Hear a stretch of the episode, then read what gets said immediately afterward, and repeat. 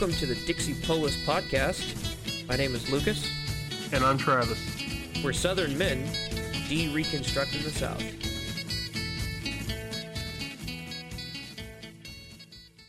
So last time we were in Parental Responsibilities, written by Robert Louis Dabney. We covered the introduction and the first two sections of this sermon, which were the nature of parental relationship and the authority of parents. These two sections were establishing how the parent relates to the child. He starts with Adam in the Garden of Eden falling, the fall, and he generated children which were in his image. Through Adam, through us, our children both inherit an immortal soul, but also our own sins. In the second portion, he establishes the totality of a parent's authority over his child and talks about some of the practical effects of a father and a mother on their children. How the way in which they were raised and the principles by which they were raised affects them later on in life and carries over. So now we're in the affections of the parents towards the children. And he actually ended the last section on this talking about Napoleon, who had stomach cancer and sent his own doctor overseas from where he was exiled to his child so that his child would not get stomach cancer. And he draws this parallel between parents who care so dearly for their children's temporal problems, but they have no care for their children's spiritual problems. And he essentially calls them hypocrites, especially if they're Christians. And from that, we come to the affections of the parents. Travis, do you have anything you wanted to add to that? Um, so so the affections of the parents seems to be a, a kind of a check and balance. That he argues that it's more of a check and balance because earlier he he talked about the absolute authority of the parents and how they had this this very um vast power over these these little immortal souls and that not even a monarch, not even an imperial monarch such as the Russian one, had the kind of the, the kind of sway over his country that these parents have over these children. So it's it seems that Dabney now goes into arguing on what is the checks and balances so that parents don't completely ruin uh, these children, and and it seems to be the affection of the parent, namely the mother's affection, how how the mother you know loves and coddles the the young children, especially when they're really little, uh, so that nothing, so that the world doesn't harm them and even eh, even with a good father you know the the father even not even a not so good father will still try to make that child safe in the world. In fact very few fathers that i can see today actually wish ill upon their children. They actually want to harbor this this area of safe they actually want to create this safe space for the child. Right and he actually in this quote I'm I'm going to bring up here. He draws a parallel between the Father and God Himself. So the Father, in acting in his role as a father, is acting in a kind of role that God acts towards us.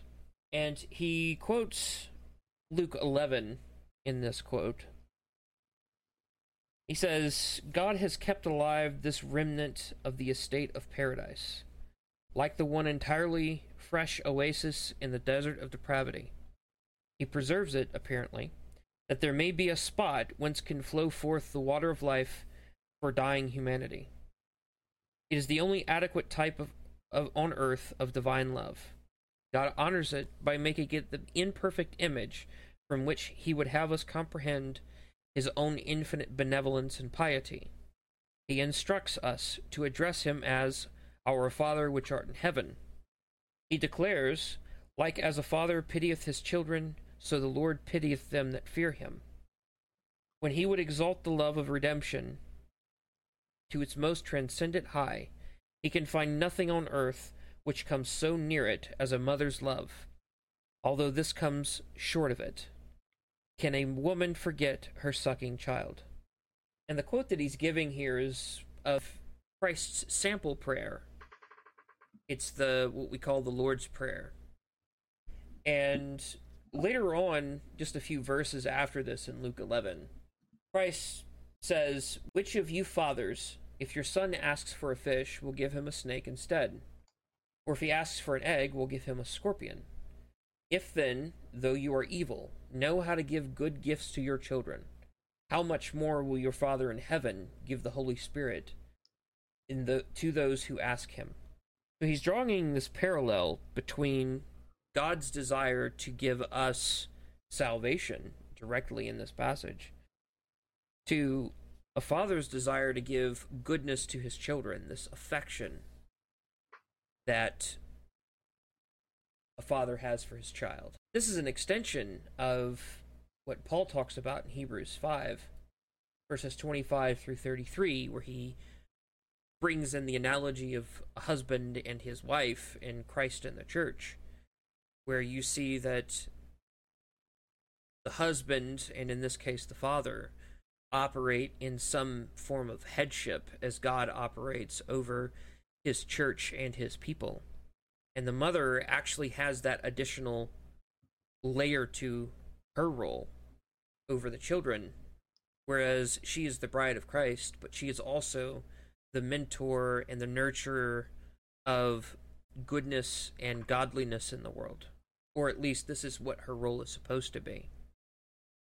And this extends to our children, and Dabney is drawing this connection that it also extends to our children. Well, and, and it's kind of like what, what C.S. Lewis would be saying um, that right now we're just practicing. Uh, so so as fathers, we are we are practicing or imitating being like the father when we father children in an appropriate manner. So so the father is the closest earthly example to um, how God the Father is.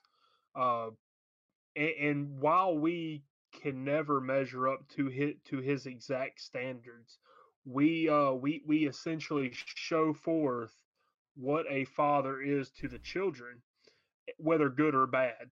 And so we, whenever they think of father, the the father, they're gonna immediately think back to their earthly father in um in a lesser form. So if we are tyrannical as fathers, then the children would think of God as a tyrannical father. Whereas also on the other hand, so so it's two ditches on each side of the road. If we are too lackadaisical, lax, and too quote unquote loving, which we all know is really not love at all, then we will think that you know God the Father is some kind of um, you know uh, pushover, or he's he's just some you know uh, kind uh, old man in the sky yes, a kind old man in the sky. Thank, th- thank you for that.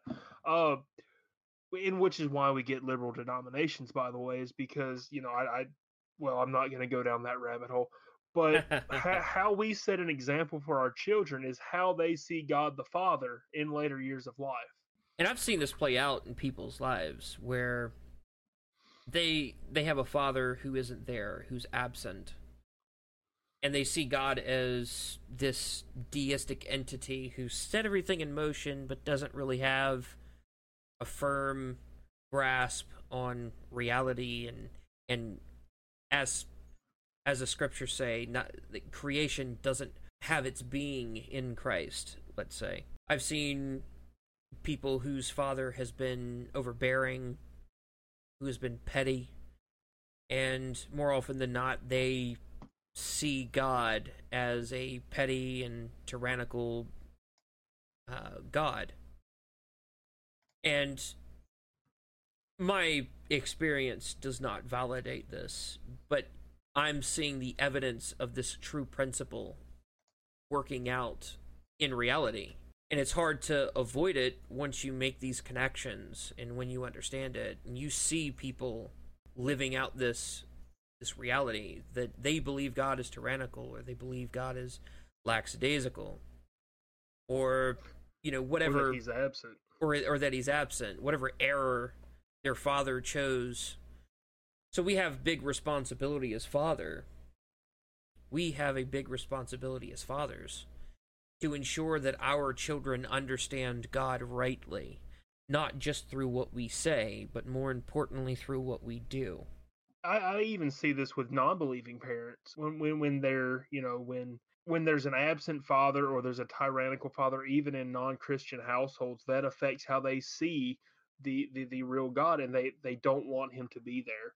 Uh, which is why most atheists have terrible, or excuse me, atheist, agnostic, whatever, have this have have typically have a bad home life or a or a bad father figure.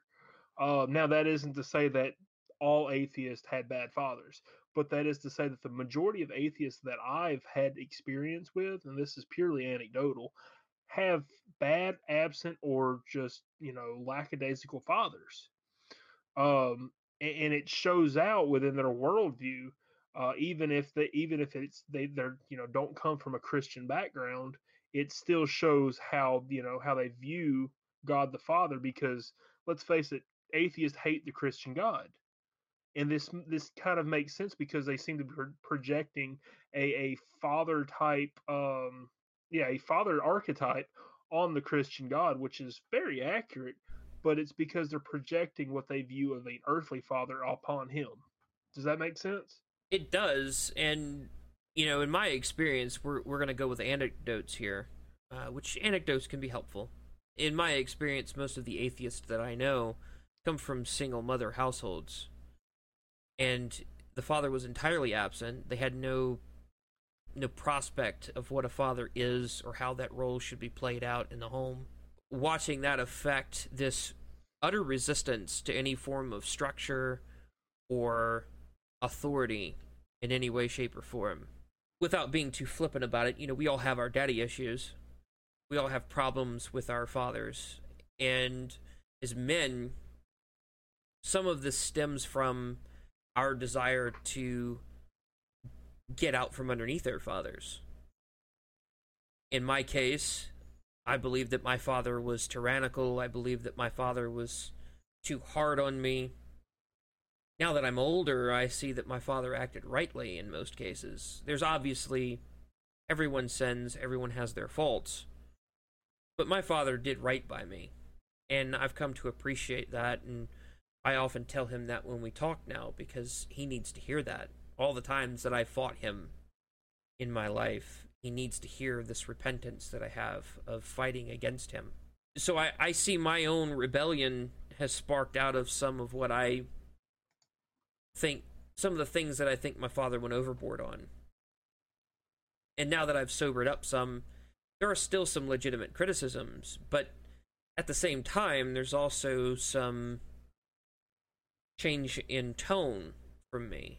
There are things that I think my father was too lax on, which if you had told me that, you know, eight years ago, I would have told you you were insane. My father's hard about everything. But now that I look back, I see that, well, no, he wasn't hard on some things. He should have been harder on some things. And I'm implementing those criticisms in how I parent my children. So these are important things and that we need to weigh against one another sometimes how we see our fathers is not how they are on one hand. And then on the other hand, we need to rightly understand how our fathers have reflected God, the Father, in their role as our fathers. Is a bit of um, self examination and self awareness that we should have when talking about this. We can't be flippant about it. Have you caught yourself acting like your father yet? I do that quite frequently, especially especially now that I have children. The more children that I have, the more I act like my father. it's unavoidable, I think. Well, well, it um it goes into uh, just how uh, the you know effectual the influence of you know parents are. You know they they, they for for good or bad they, they they they they get you in the molding years. So in keeping with this idea of having self awareness, Dabney goes into this comparison between a hypocritical Christian home and a pagan home. And he actually makes the case that children coming from a hypocritical Christian home are more seared against the gospel than those who were raised in a pagan home. And he says this quote, This pagan child may have for his father a gross, sensual barbarian, and for his mother a superstitious, silly, lying babbler. I like that he added more adjectives to the mother than the father, but I, I digress. He may have carried, he may have been carried while an infant to the idol temple and made to bow his head and cast his little handful of rice before the horrid image of Siva or Kali. He has not yet experienced the spiritual curse to which every pretended Christian home is subjected, of detecting his own father and mother, whom he is to revere if he reveres anything, in practicing cheats upon their God, in promising sacredly what they have no purpose of performing, and in giving the practical lie by their actions all week to the holiest professions they make on the Lord's day. Therein he is in a state far more accessible to truth and more hopeful than the neglected child of, of nominal Christians. The missionary, preaching to such heathens grown up, has more has a more hopeful charge than the pastor at home vainly stretching out his hands all day long to the souls seared and hardened by the commanding influences of ungodly homes over the youthful heart. And I actually see this as well when we're talking about Christians that become so seared to the repetition and to the devices and even the, the Bible verses that you'll explain to them.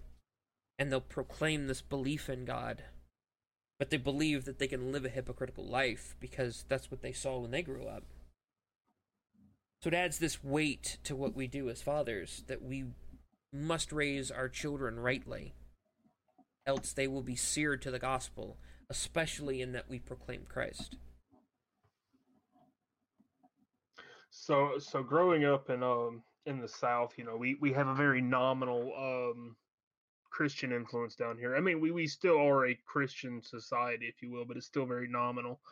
Uh, growing up, I've seen multiple, you know, multiple ones of my friends uh, slip away, and I, I, guess the only reason that I actually came back to Christ and um, the way that I did was because I didn't see this hypocritical side in my parents. They they they you know wholeheartedly believed in what they taught. Uh, g- granted, it was not always right. It was very you know dispensational Pentecostal background, but my you know my father he was for all his faults he was a good Christian man. Um, he he lived the best that he could. Uh, but then I look at some of my my friends' dads, and while okay, so disclaimer, there's nothing wrong. I don't see anything wrong with going to the bar or having a beer or something like that. But when you go to a church that constantly harps on teetotaling, and then your dad is you know out you know getting hammered every weekend, it kind of leaves a bad taste in your mouth. I mean that that's the that's pretty much what Dabney was saying, or that is what Dabney was saying when he talks about the hypocritical Christian. And so I, I the only way that I could um, think of why I would come back to Christ and not my friends who have a longer lineage in this particular church than I did was because their their parents were hypocrites. They they're the ones that that you know were hell raisers Monday through Saturday, but on Sunday they were they were at church not only were they at church, but they were on stage at church. Um, but but yeah, I mean, the, Dabney hit it square on the head when he when he talked about you know hypocritical piety within the home, and um, that's that's something that you know looking. I think, granted, I don't have children right now, but looking at it, that's something I've really got to work on because um not so much my actions but my mouth gets me in trouble like a lot. So, i think so. i think we're both in that in that category brother. And i i've got to work on it around my children. My children uh thankfully i've i've been very uh, i've been very consistent in how i talk in front of my children. There's a there has always been a sobering influence that my children have had on me. which has only increased with reading people like Dabney and uh, many of the books that I've been reading lately, actually. This is the Voice, Lewis, many of Lewis's books, such as Abolition of Man, and many of the other books that I've been reading have all been pointing me to this idea that what you say has a huge influence on your children. This might seem like an obvious thing, but when it's in the moment, you don't really think about it. My wife and I were discussing this the other day as well, and there are things that my daughter does now that this this kind of frustrated conversation that she has. And she got that from my wife. And so we've been working not only on her but working on me as well. My my conversation I tend to be loose with my words sometimes as we're talking. I have to be much more careful with how I speak. So lately I've been ensuring that I speak life and I speak encouragement into my children. I make sure that I make eye contact with them, that we're looking at one another. I make sure that I give them hugs. I tell them that I love them. I tell them that I'm proud of them. And when I'm disciplining them, instead of just saying, don't do this or do this, the specific instance why discipline is is required to begin with. I always go back to the higher principle. Why are we doing this? I'm teaching my son about sacrifice and about hardship and struggle and suffering. And he'll look at me and say, "Is this the suffering talk again?" Because he's he hears it so much. And I'll say, "Yeah, it's the suffering talk again. We have to talk about this." This is important that you internalize the understanding that life is full of suffering. You're gonna have to suffer. And so, as men, we have an obligation to suffer righteously and rightly and justly. Not to take undue suffering in one sense, but to bear that which is necessary with faces set like flint. And it's hard I mean, a six year old doesn't understand that. A lot of people my age don't understand that. But it's important that I rem- remind him of that. These are things that are a consistent thing. You don't just tell him this once. The other thing that's really important is if you have some kind of, this may sound trivial, but if you have some kind of theological distinctive from the church that you're going to, it's important that you explain that to your children as what you were saying earlier, I mean, you don't see a problem with going to the bar, but if you're in a church that preaches against that categorically, you need to explain that difference with your child, and you need to show that child from the scriptures where you got your position from. Or even if it's vice versa, let's say that your your church does not teach that, but you believe in teetotaling. I, I would disagree with you. We could have that discussion if you want, but if that's your theological conviction and your church teaches otherwise, you need to explain that to your child. You need to let them know where you're coming from. Because all they're going to see is, well, this is what they teach at church, and you want me to listen at church, but you don't follow that. It's important to point these things out. If you don't, your child will get those mixed signals, and they'll think more that you're a hypocrite or that you're not being diligent in what you say and what you do. It may sound small, but it's not. And my oldest is six.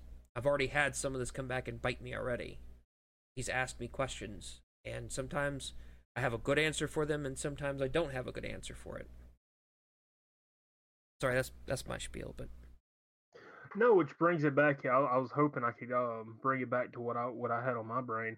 Uh, so so as I stated earlier, I don't have children right now, uh, but I have a nephew that I have a uh, a, a, an enormous amount of influence over, um, to say the least.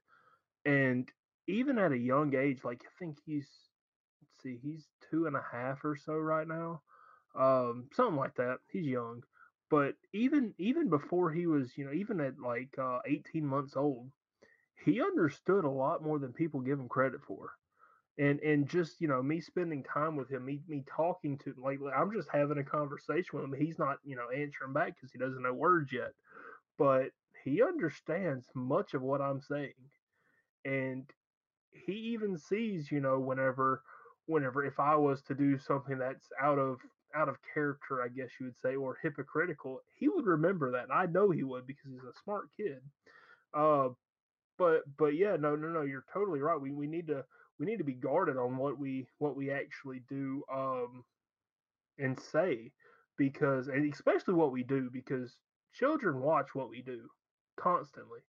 Like there, there's been many times that I would catch, you know, either my my nephew or my nieces or something like that, just watching what I do because I'm the adult in the room, and then they'll know whether or not, you know, what I'm doing is good or bad, or whether or not I'm being a hypocrite.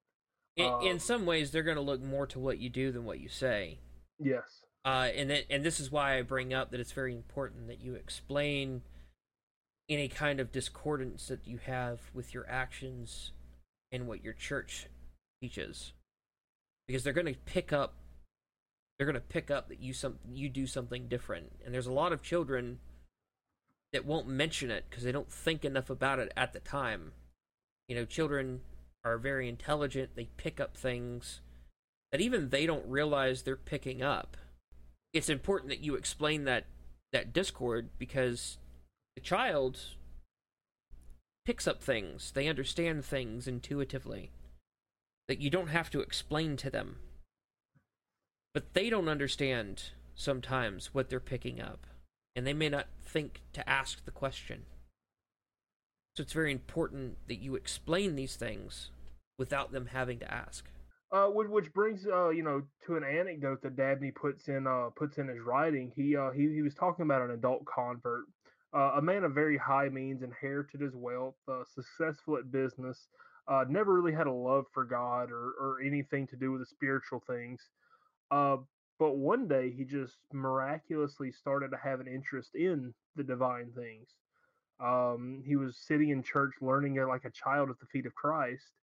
Um, and, and, even his his entire walk changed. He, he became more philanthropist he started, you know, living the good Christian life. You know, started started the long walk of sanctification, and um, the the, the pastor just kind of chalked it up to, oh well, maybe it was one of my sermons or something like that. But um, it, it come to find out that you know when the pastor sat down and actually prodded at him, it was it was his mother.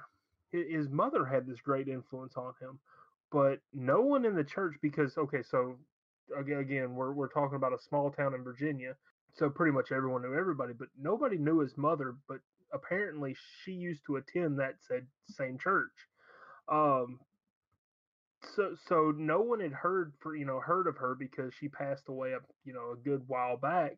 Uh, I think it was I think Dabney says only one elder knew her, uh, but she died whenever he was six but she lived a godly life you know even even at the age of 6 she was teaching him godly things and these these seeds were planted down deep within and they were just waiting to be watered to come up and so while it took him you know to middle of his life uh to uh for these seeds to come up. They did actually come up and it was because of 6 years of his mother's influence just 6 years and then he had his entire life ahead of him. So so just think of how much influence this this mother had on this man, and just you know in his formative years, uh, his his very you know pliable you know uh, earlier in the sermon I, I, think I don't know if we got to it, but uh, Dabney talks of you know these formative years being like being like soft clay in the hands of a potter, and and just the smallest bit of pressure actually you know expands this you know clay and like forms it into what it's going to be when it gets hardened and same with the parents when you mold it to something and, and it's soft in early stages it's there you know there's not much going back from that you know what what you mold is pretty much there to stay um obviously you know we, you know Dabney goes into the, the the the evangelism and and such like that but a lot of it is means that God uses in these formative years um, to to actually you know mold the person and and used as means for um, for a person's salvation. So the example that he gives just a little bit before this, in addition to the clay, is this, and I'm going to quote him real quick. To this corresponds the experience of pastors. When they have a hardened adult or aged sinner bow apparently to the force of the preached gospel from their mouths, they are apt to find, if they inquire faithfully, that this hardened subject had not always been hard, that his youth had been spent, at, in part at least, under some under the blessed influence of home piety, and that the seeds of good then sown, long buried beneath the clods, have at last borne their fruit. But for those early planted seeds, the latter the latter sowing of the pulpit would have fallen upon the trodden road, roadway and been caught up by Satan. His example here actually goes back to the parable of the four soils, which is in Matthew 13, where Christ gives this analogy of several different kinds of soil, and one of them being one of them being a roadway, which was packed and hard and couldn't grow anything. And the ravens came in and ate everything up. And he's he's actually tying that parable to parental guidance, such as to say the condition of your heart, i.e., the soil, is dependent on how you were raised as a child. Now, I've always seen this parable as talking about hearts and how the heart must be tilled, let's say, to use the example, before you be receptive to the gospel. And I still think this applies. But the added element of the kind of heart that you have being generated by your upbringing, by your parentage. I had never made that connection before. That's a very interesting connection to make. Okay, so so I, have you know I've kind of made an observation or or more of a question, I guess you could say, but uh, the blessed influence of home piety that that Dabney talks about. Uh, do you think that could also extend to just a, a nominally Christian society?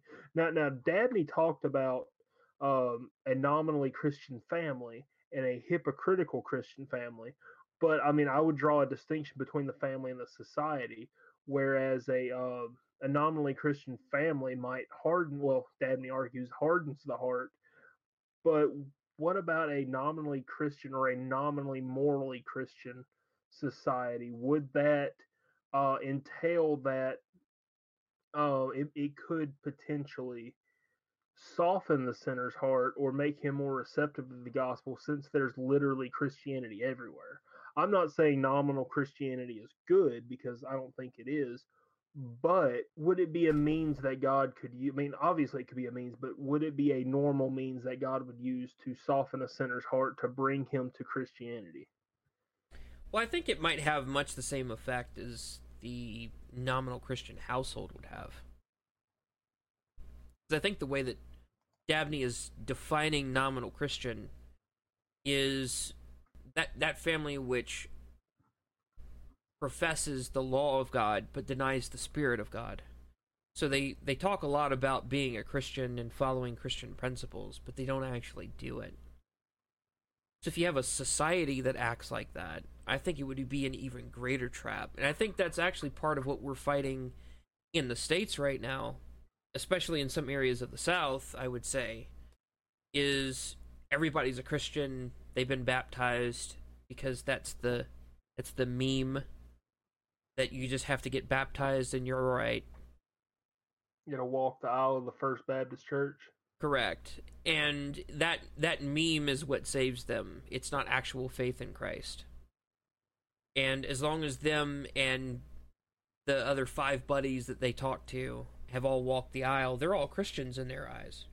And you can't tell them otherwise and you can't tell them otherwise. I, have tried to witness to people because they weren't saved, and you could see that they weren't saved in the life that they live. Talking to them was impossible because they believed that they were right with God because they went down the aisle and they got dunked.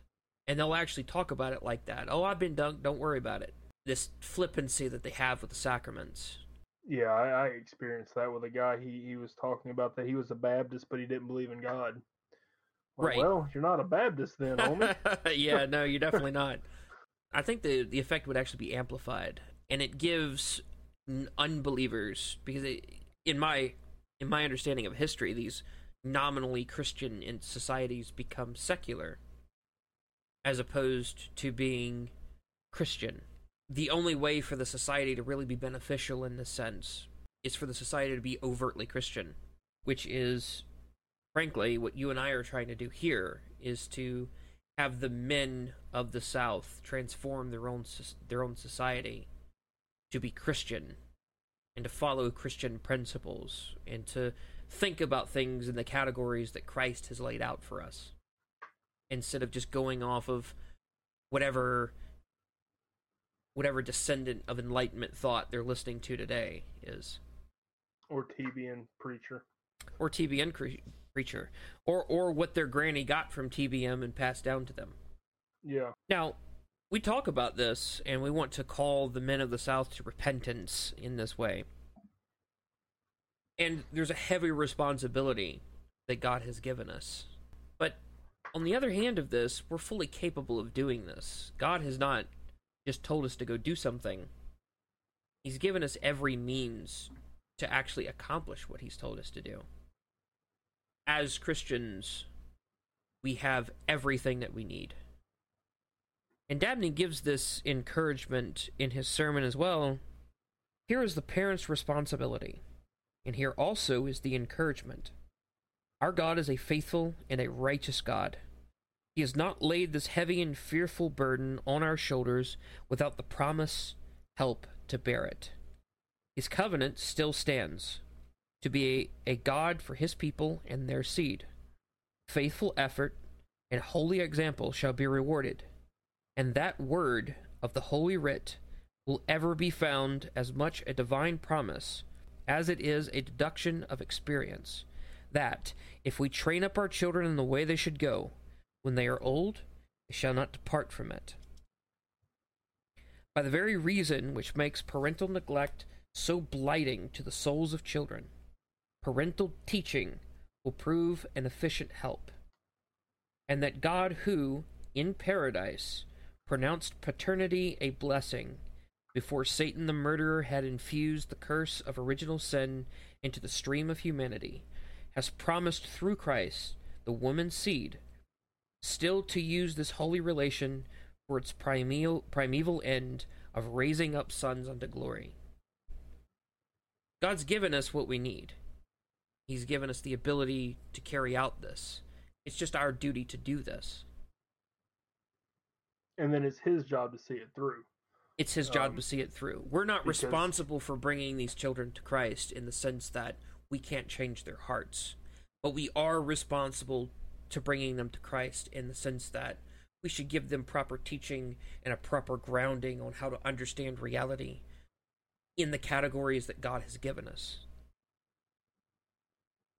I think you, you made a very good point there. Uh, it's our responsibility to bring them to Christ.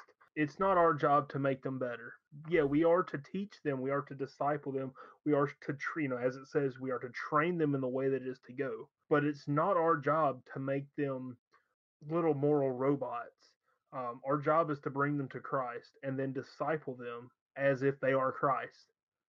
Uh, so, so yes, there's going to be some things that you know, don't do this, don't do that, but that's not our primary job. Our primary job is to bring them to Christ, and and you know that, that that's that's kind of the difference I see between between actual Christianity and liberal Christianity. Is liberal Christianity tries to you know, make um, not, not liberal as in today's mainlines because they're just way off wackadoodle. But I'm talking about the um. Would you would you consider uh, liberal to be any child of the Enlightenment? I mean, I guess. Um, I mean, it's more than just enlightenment. It's it's uh, it's the whole you know. It. Let's see. I don't know if I really want to throw shade at the Puritans right now, but it, it really is a lot of puritanical thoughts. I mean, no, no, no. Okay, so let me qualify. I believe that the Puritans were our brothers in Christ, however, and they got a lot right, but I think they got a lot wrong. I think they tried behavior modification a little bit too much rather than pointing to Christ. Now, there's plenty of Puritans that did point to Christ, but that wasn't the majority. The majority tried behavioral modifications for their society, and that's why uh, we have the uh, the social justice areas within the uh, the mainline Presbyterian churches. It comes from this train of thought, which I guess could come from the Enlightenment. I haven't traced it back to the Enlightenment, but um, our you know all this to say is is our job is to point them to Christ, not behavioral modifications. Yes, behavioral modifications will come, but that is not the primary goal. Our primary goal is not to make little moral beings. Our primary goal is to is to disciple them into Christ. It's all about Christ. It's not about their behavior. It's all about Christ. Sorry about that tangent, but I, I think that's uh, I think that's a distinction that, that that is very important, and that we as Southerners need to make. Well, we as Christians need to make. I'll give a little bit of qualification to your comment. I mean, we're supposed to teach our children how to act. We're supposed to teach them virtue and how to act morally. But I think the point that you're getting at is that we're supposed to point them to the spirit of the law, not just have this moralistic standard for them. Because it's not about in a very real sense it's not about the law. The law is just a schoolmaster. The real point is to teach them to go to christ. As a uh, as as reformed Baptist, you and i we would point to jeremiah 31 we're supposed to tell them that they need a new heart and that they need to love god and it is the point where they have had full faith in christ and they have they have professed Christ as their Savior, and they have truly believed in their heart, it's at that point where, you know, as the passage says, they won't have to be taught to know God because they will know God. If they're the least or the greatest of gods, they will know God because He will write His love on their hearts. That knowledge is that intimate knowledge of salvation in Jeremiah 31. You you correct me if you think that I'm incorrect, but I I, I think that's more what you're saying. I'm trying to restate no, no, what I, you're saying.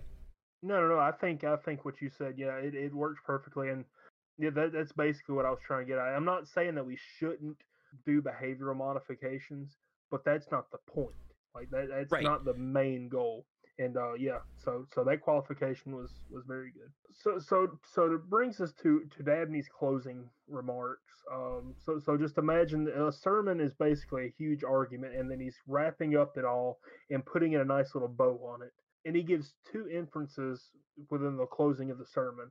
And the first is that you know politics, war, literature, money making, they're all subordinate in the parent's life to to raising up all to raising up godly offspring. This is the primary goal of the parent is to is to raise up new new Christians basically, or at least point them in the right direction.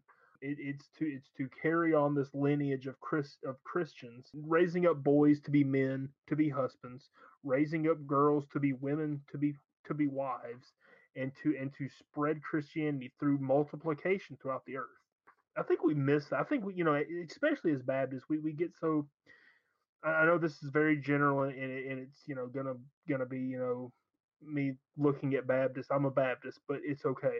Uh, we we often look at the growing of the kingdom as addition via conversion, uh, especially in the more Arminian Baptist churches, versus what Dabney's arguing here is that we multiply Christians by making more Christians. I think that's intent. You know that that that's the way that God has it is because he's he deals with multiplication, is that he wants us to be fruitful and multiply and to spread Christians throughout all the earth. Yes, he wants converts, but more than that, he wants the multiplication of these little immortal beings being raised under the uh, the, the auspices of of uh, Christian care, under Christian parents, and that to get successfully better, every generation ought to be better. Like we should be better than our parents, and then our children should be better than us because the master always seeks for the student to outdo him. So there, there's actually a quote which relates to infant baptism, and I, I think this would be the area where you and I differ from Dabney, but he, he was also very gracious in this disagreement. He says, Since the very foundation of all parental fidelity to children's souls is to be laid in the conscientious, solemn, and hearty adoption of the very duties and promises which God seals in the covenant of infant baptism. It is pleasing to think that many Christians who refuse the sacrament do, with happy inconsistency, embrace the duties and seek the blessings. But God gives all his people the truths and promises, along with the edifying seal. Let us hold fast to both. This is the area I think we would disagree with, not with that first part, but we would disagree with infant baptism here.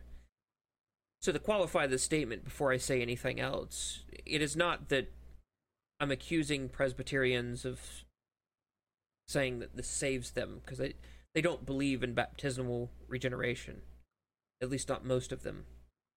However, this would be the point of contention that I have with them as a Baptist is infant baptism. And this is where I would draw the line where you know, he calls this a happy inconsistency and again this is a very gracious comment from him but I, I just thought it worth mentioning that this is a distinction between how Dabney is viewing this and how we are viewing this. And a little bit of this sacramental language comes out in one of the previous quotes, one of the previous quotes that I brought up about parental responsibility was you know, him giving a nod towards infant baptism. And I'm sure that some people, their ears perked up and they're asking me how I can quote that with such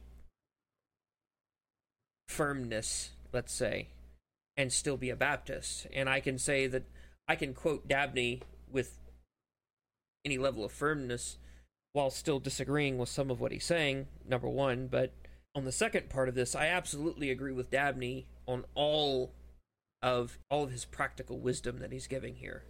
And the outline of how a parent should be treating their children is absolutely biblical. The only point of disagreement that I would have would be the infant baptism element. Right, but he he does make it very hard not to be a Presbyterian right now, though.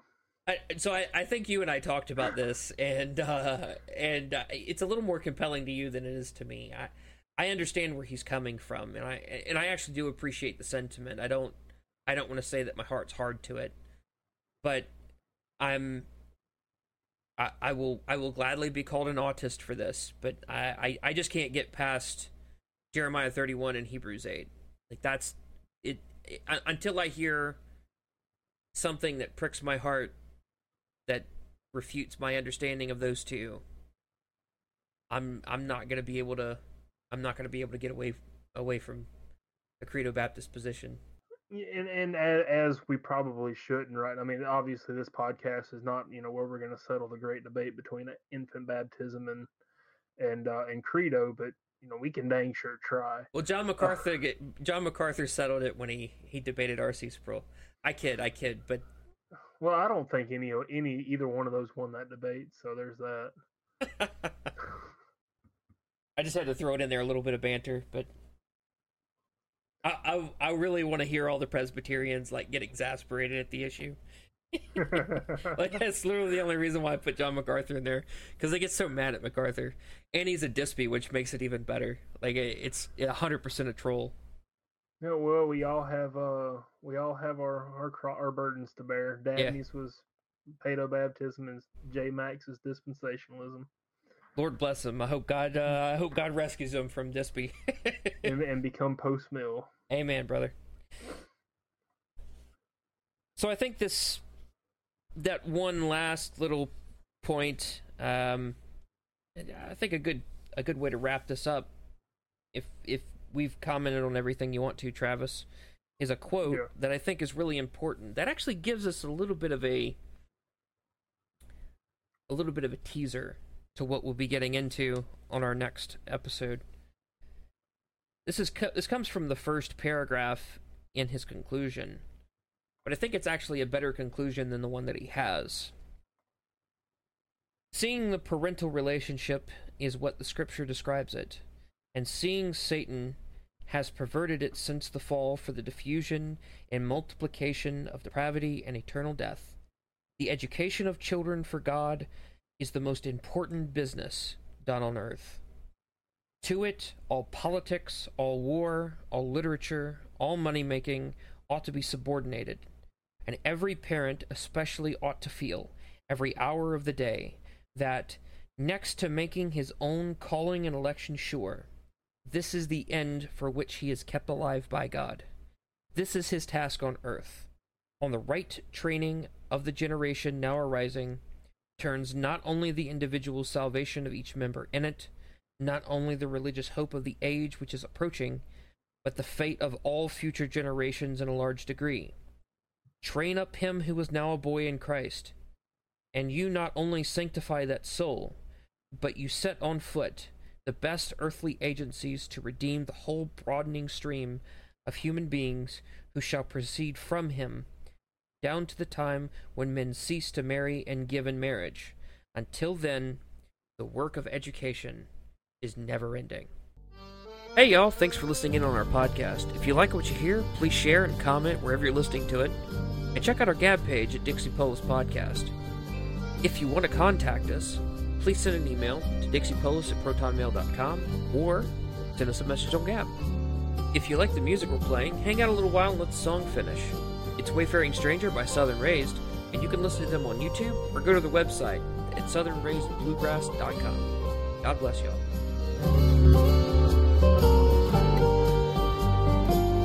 I know dark clouds will gather me.